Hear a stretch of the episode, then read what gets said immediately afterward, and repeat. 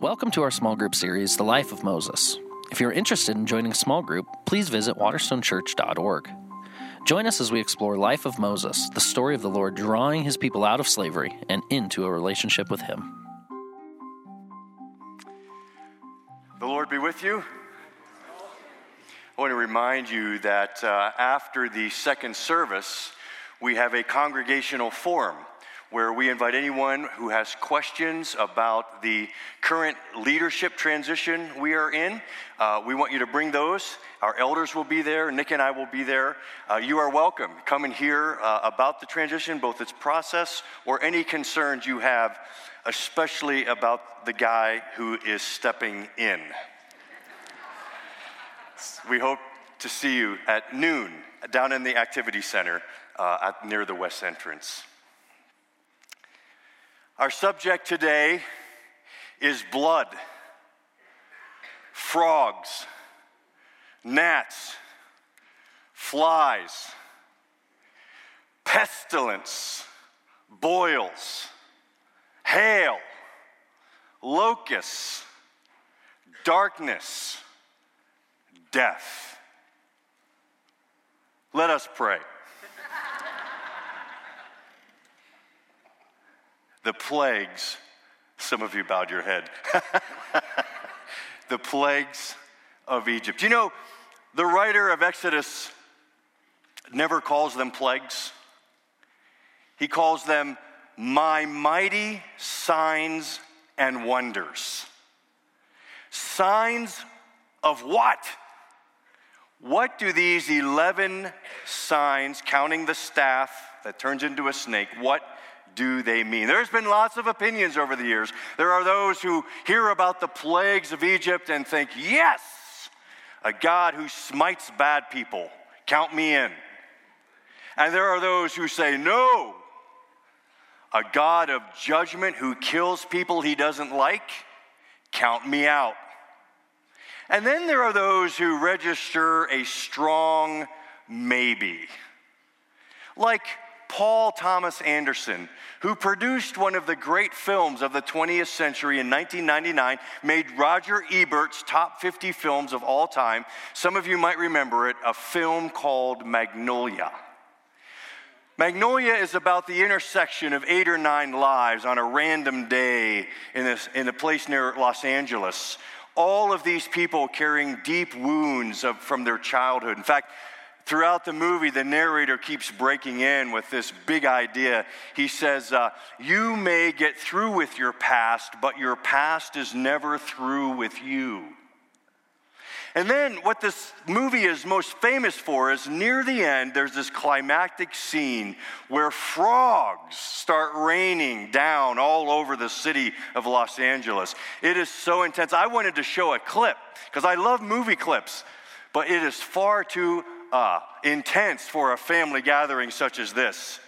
Frogs raining down, except for this two second pause on the sh- frog shower where there's this placard that says Exodus 8 2. And as you'll see, Exodus 8 2 is about frogs. And then it starts pouring and pouring and pouring again. Then you go back and watch the film again and what you notice the second time is how the number eight and two are on the screen over a hundred times throughout the movie. Paul Thomas Anderson's way of saying the presence of God and his evaluation is always in your life. Always. Roger Ebert was so taken by it. As I said, he made it as one of his top 50, the late uh, Chicago movie critic. He wrote that this device, Falling Frogs, has sometimes been joked about, puzzles me. I find it in it a way to elevate the whole story into a larger realm of inexplicable but real behavior. We need something beyond the human to add another dimension. Frogs have rained from the sky eight times in this century, but never mind the facts. Attend instead to Exodus 8 2, which is cited on a placard in the film. Here it is. And if thou refuse to let them go, behold, I will smite your whole territory with frogs. Let who go? In this case, I believe it refers not to people, but to fears, shames, sins. Interesting.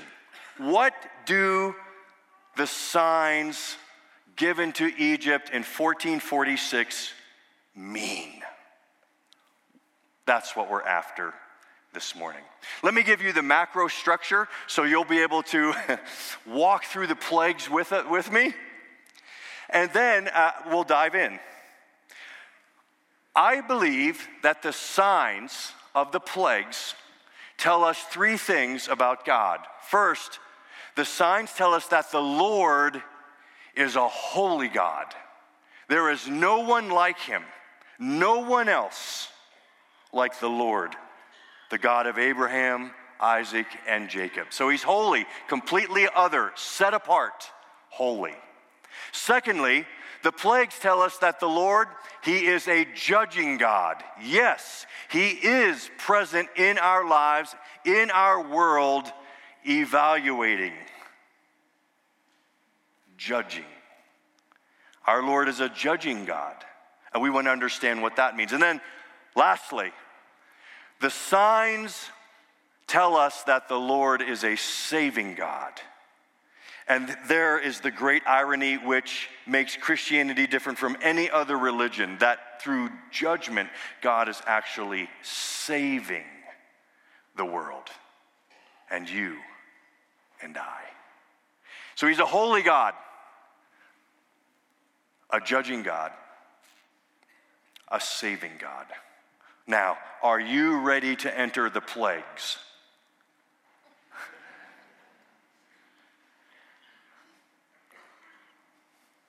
Let's start in Egypt. Egypt was the first great world superpower, pinnacle of wealth and power. And the Pharaoh who ruled Egypt, he was looked upon as the divine human representative leader of Egypt.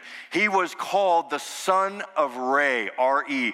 Re was the top god in the Egyptian pantheon of gods. So Pharaoh was perceived to be the son of the gods, the ruler of Egypt, the most powerful nation at that time known to the world. Everyone's eyes were on Egypt, everyone knew about Pharaoh. So, here's what triggers the signs Moses and Aaron obedient to God, and as we remember from Nick's message last week, not too thrilled about it, but they go, and in Exodus chapter 5, they say this to Pharaoh. Afterward, Moses and Aaron went to Pharaoh and said, This is what the Lord, the God of Israel, says Let my people go, so that they may hold a festival to me in the wilderness. Pharaoh said, Who is the Lord?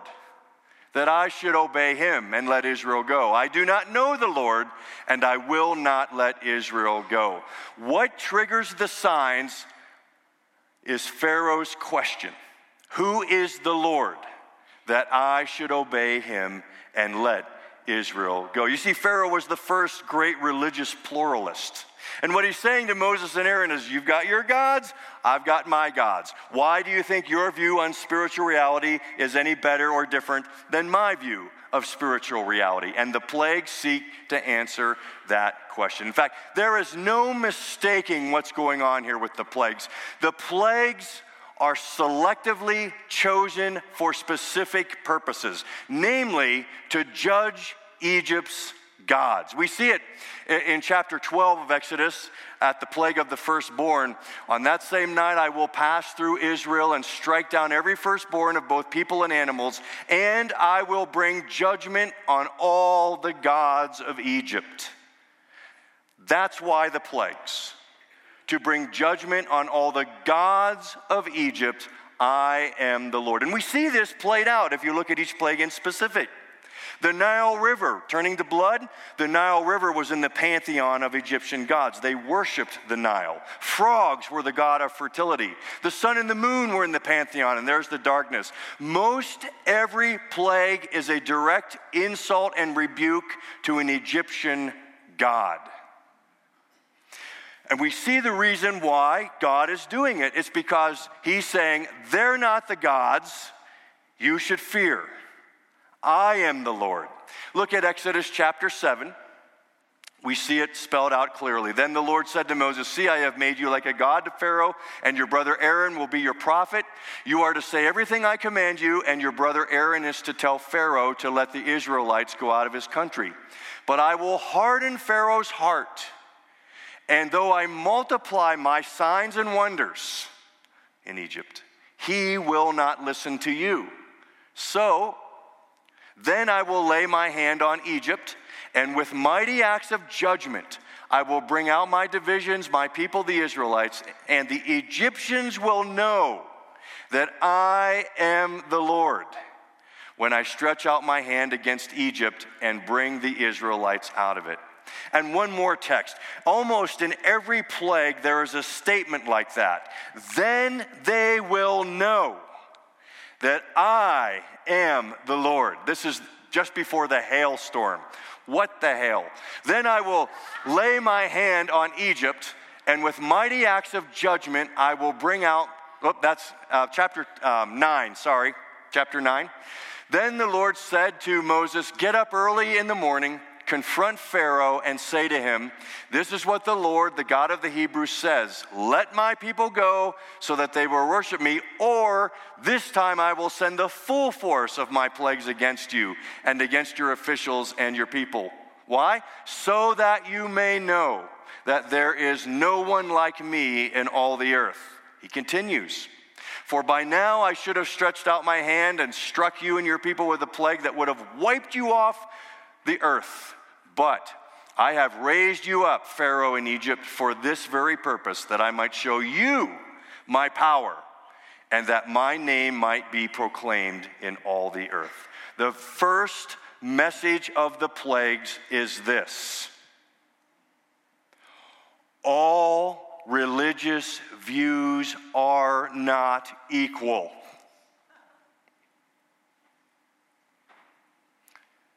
Only God, the God of Abraham, Isaac, and Jacob, is great.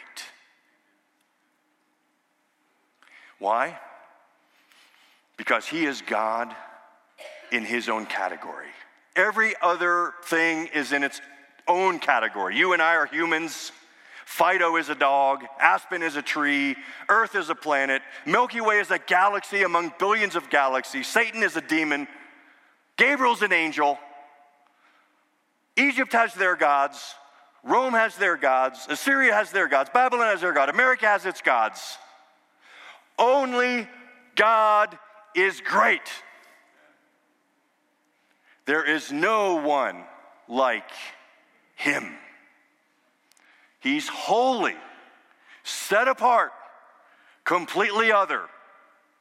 Only God is great. Now, we need to move on because he's great. He's also a judging God, but I want to say two quick things for you just to think and maybe be takeaways. Take them out with you. First is this You've never been more right as a creature made by this God than when you're thinking about him. You've never been more right as a human being than when you are thinking about God. So think about him. Read his word. Listen to talks. Have him speak to you. Just create space in your life to think about God. Nothing you do is more right than that. And second, nothing we do as a church is more right than worship. Proclaiming the value of God in our world and in our lives. And so we should be here, ready, on our feet, on our face, ready to give our hearts to the Lord because only God is great. Is that how you came in this morning? That's how we come in. That's why we worship. That's why we have liturgy. The, the meaning of liturgy it actually means work. Worship should feel like work. Yeah, you're standing. Yeah, you're singing. Yeah, you're doing all these things that we do nowhere else, and that is the point. Only God is great, and He deserves that. All right. First message of the plagues He's holy, which means He's the judge and a judging God. So the commentators are quick to point out that when you go through the plagues, they're, they're natural. One, one commentator called the plagues natural and consequential. Let me unpack what he, what he meant by that natural and consequential. They all are like connected to each other, one follows the other. So the Nile turns to blood, everything in the rivers die. So all the frogs are hopping into the, your house into the king's oven, it says, which is the last place you'd expect to find a frog because they need moisture. They're everywhere. And then, you know, Pharaoh pleads, Moses pleads, the frog dies. What happens next? Of course, gnats and flies. All this dead, rotting flesh around? Of course.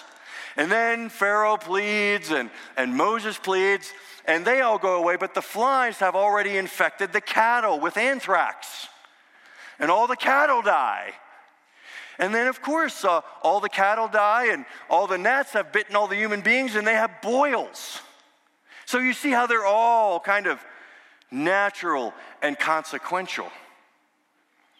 What in the world is going on here? Why draw it out over several weeks? Why? You know, one commentator said, God could have been a lot more efficient I mean, imagine he could have just gone in with Aaron, had the staff, and say, Pharaoh, here's the deal. Let us go, or else. And he, Aaron starts pointing his staff at all the guards, and they spontaneously combust. Pharaoh, you're next. Let us go. I mean, this could have been done in five minutes. Why the plagues? Chapter 10, verses 1 and 2. Then the Lord said to Moses, Go to Pharaoh, for I have hardened his heart and the hearts of his officials, so that I may perform these signs of mine among them, that you may tell your children and grandchildren how I dealt, here's the word, harshly with the Egyptians and how I performed my signs among them, and that you may know that I am the Lord. Now, it's 50 50 commentators on whether that's the right word choice by the New International Version, harshly. In most other contexts, that word would be translated capriciously or contrivingly. One commentator said, and this grabbed me, how the Lord toyed with the Egyptians. Now, I can certainly understand why your translating committees would not go with the word toy because none of us wants to think about God toying with people. But what if that's some of what's going on here? What if God is toying with the Egyptians? Why would God toy with the Egyptians? Answer they deserved it. They were throwing babies into the Nile River. Do you think it's accidental that it was the Nile that was first and turned to blood? They were enslaving groups of people, probably not just Israel, but massive groups of people to, to fill their economy and keep their power position in the world. They were mistreating people made in the image of God to keep their place at the top. Do you think you can get away with that forever? Commentators note how it seems that God is just lifting his hands off Egypt. All these things are happening. It's like creation gone berserk. Why did creation go berserk? Because Egypt was berserk. They were killing their babies. killing others' babies, enslaving people. They were going back to Genesis chapter 1 and verse 2 before the Spirit hovered over the deep. It was darkness and chaos. That's exactly what's happening here. God's evaluation of Egypt is that they are darkness and chaos, and the time has come to call stop. And Egypt is judged. Stop. The second message of the plague, plagues, is that when you take God out of the center of your life and existence, and whatever else you put in there, you are going to experience darkness, chaos, and disintegration in your life. Because God spoke the world into existence, our world has a moral fiber, his character. And when you go against his character, there's disintegration that will come to a land or a person. When you, uh, you see, all of God's commands are aligned to work with how he's made the world. And when you resist his commands, disintegration and darkness and chaos enter. Now, let me illustrate it with maybe a little lighter, a little lighter uh, illustration, but you'll get the idea. A 56 year old man went to the doctor not long ago. And the doctor's looking at the chart, and we're going through all the tests and the results. And she says, Everything looks pretty good, Larry, except this one thing called cholesterol.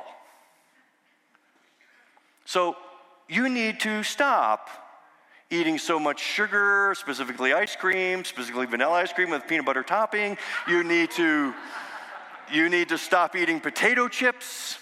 You need to stop eating all the salt that you consume, and basically every good thing in creation is now off my plate. now, I could have responded to her in a couple of ways. I could have said, Who do you think you are? You're just exercising raw power to control my life. Or I could have said, Does that mean if you catch me eating a Snickers bar, you're going to have me arrested? What I did say, begrudgingly, maybe you're right. Maybe you know how the human body works and what's the best fuel. Maybe that's why you went to school for 20 gazillion years of your life to learn how to talk about cholesterol. Maybe I should obey your directives. And that's how it is with God, only a hundred times more. Because He not only knows how the human body works, He made it. And He not only made the physical body, He makes the spiritual components and the psychological components and the social components of our existence. He knows how the world works. He made it. He's our maker. Do you know what that means? Because God is our maker, He knows how we work, He knows what works. That means, listen, this is really important. When God says do to you, He says, He means do help yourself.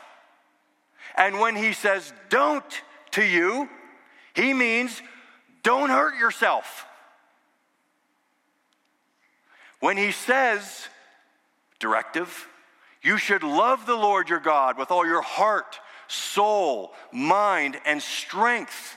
He means if you put me at the center of your life, things will go well. Doesn't mean you won't have suffering and loss. No, no. But it means that at the end of it all, you get Him. And things will go well with that knowledge in your mind. If you put anything else at the center, disintegration. You know this, right? Probably all of us have danced around this. If you make your career the center of your life, so God, not right now, career, you're what I'm living for. If you put your career in there as what makes you tick, you know what happens, right? Then if anything goes wrong on your job, you are devastated Now, I'm not saying there's not job stress and that we don't get upset and bad things happen at work. Of course, we always struggle with work. But if work is the very reason for your existence, you will be blown to bits if something goes wrong with your work. And then you know what happens next, right? Because you're fretting about it all the time, your relationships start to suffer. You live on eggshells. You live with anger. Everything starts to disintegrate. Or another example God says, Look, the world is broken. With me at the center, there's one thing you need to learn, and that's how to forgive people. Because I guarantee you, people will hurt you, and everyone you know will disappoint you at some point. Everyone. Thought there'd be an amen around that one. Everyone you know will disappoint you. Okay.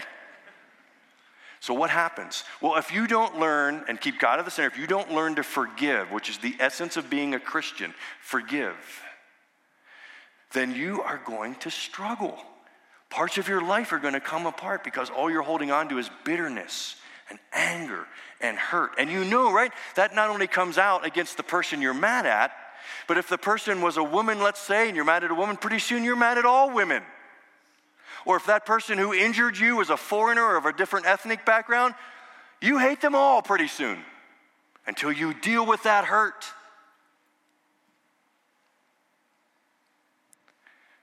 Forgive. Our God is a holy God. There is no one like him. Only God is great, which means he's always evaluating, constantly calling people to consider him as the center of life. He is the center of life.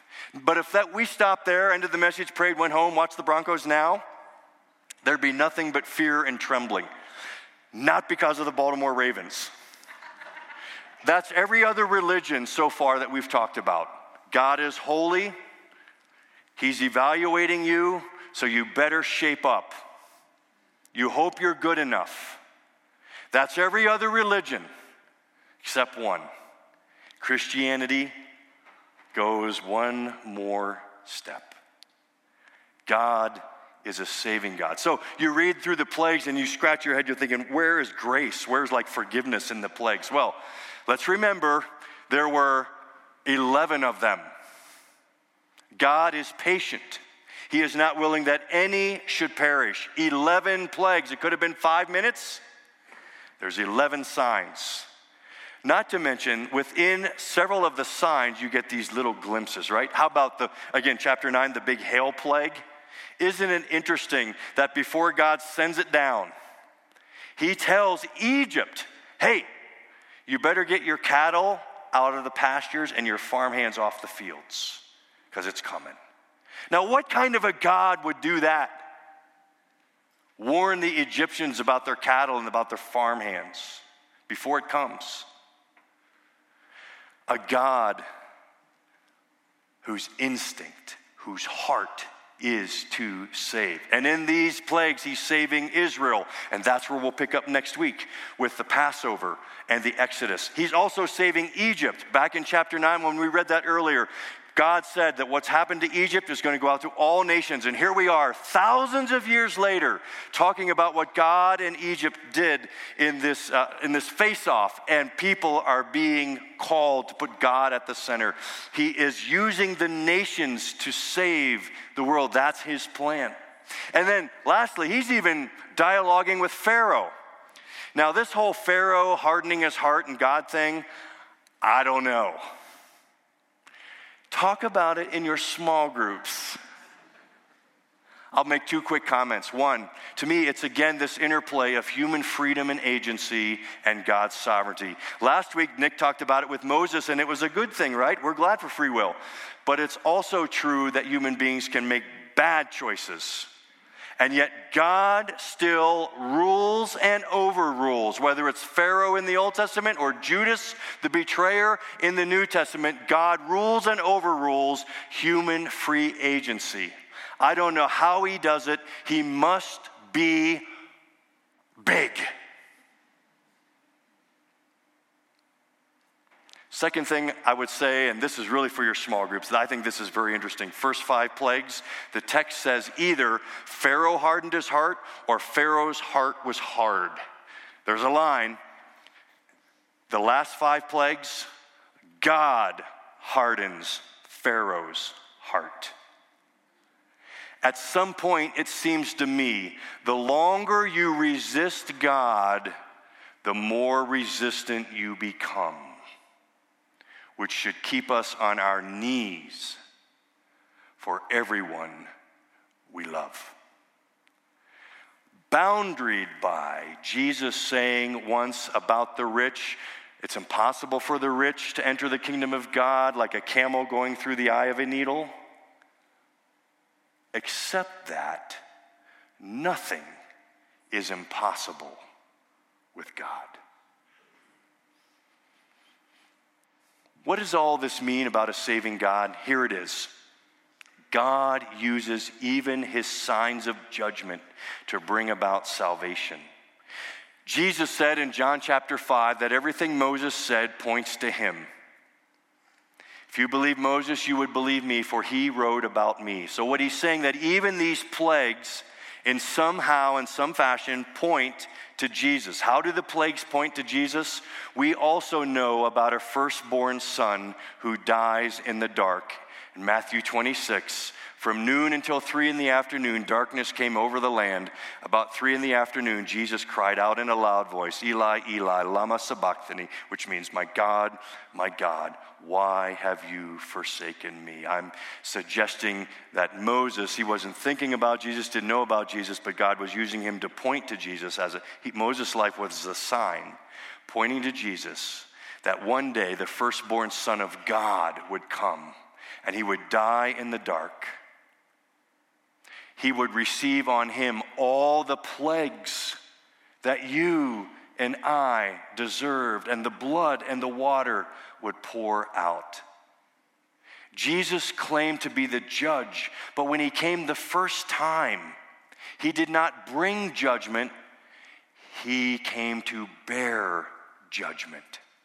Jesus claimed to be the maker, but when he came, he was unmade so that you and I could be remade and find acceptance and forgiveness. Do you believe the signs? Christ has come. Christ has died. Christ is risen. Christ is coming again. Do you believe the signs?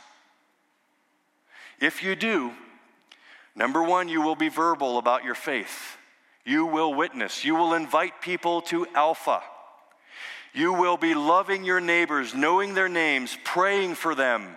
You will engage them. You'll stop your lawnmower when you see one out, and you'll go up to them and talk in a non stocky sort of way. Your neighbors matter to you. And you have this goal of getting them to come to Alpha someday. You become verbal if you believe the signs. And secondly, you get busy. Jesus came and he did miracles. He had signs, and the signs credentialed him. And what the signs were were not just a pause in how broken the world is when he would make the blind see or the deaf hear. No, what Jesus did when he was making the blind see and the deaf hear was showing, hey, this is how everyday life is with me. This is how it's supposed to be. And when that starts leaking into our hearts, all the broken stuff going on around us, we don't get cynical, we get busy. Because we know Jesus is out to restore all things. And so we go and re- rebuild houses for the poor, and we tutor kids in the inner city, and we fix widows' gutters, and we learn about the immigration crisis in our country. And I want to put that up. We have an amazing opportunity. Uh, uh, and uh, after the second service on October 24th, we have a woman in our church who's getting her PhD in the whole immigration uh, situation in our, in our country. And she spent time down in McAllen, Texas, uh, uh, an authority on what's going on. But I want you to hear this. The most important thing about this seminar is it's not well, how to argue the Republican side of the immigration crisis or how to argue the Democrat side of the immigration crisis. The point of this seminar is to say, how should we, as a citizen of heaven, as the church of God, love our neighbor from a different land. You need to be there because we're to witness and we're to work. Because Christ has come, Christ has died, Christ has risen, Christ is coming again. Let's stand.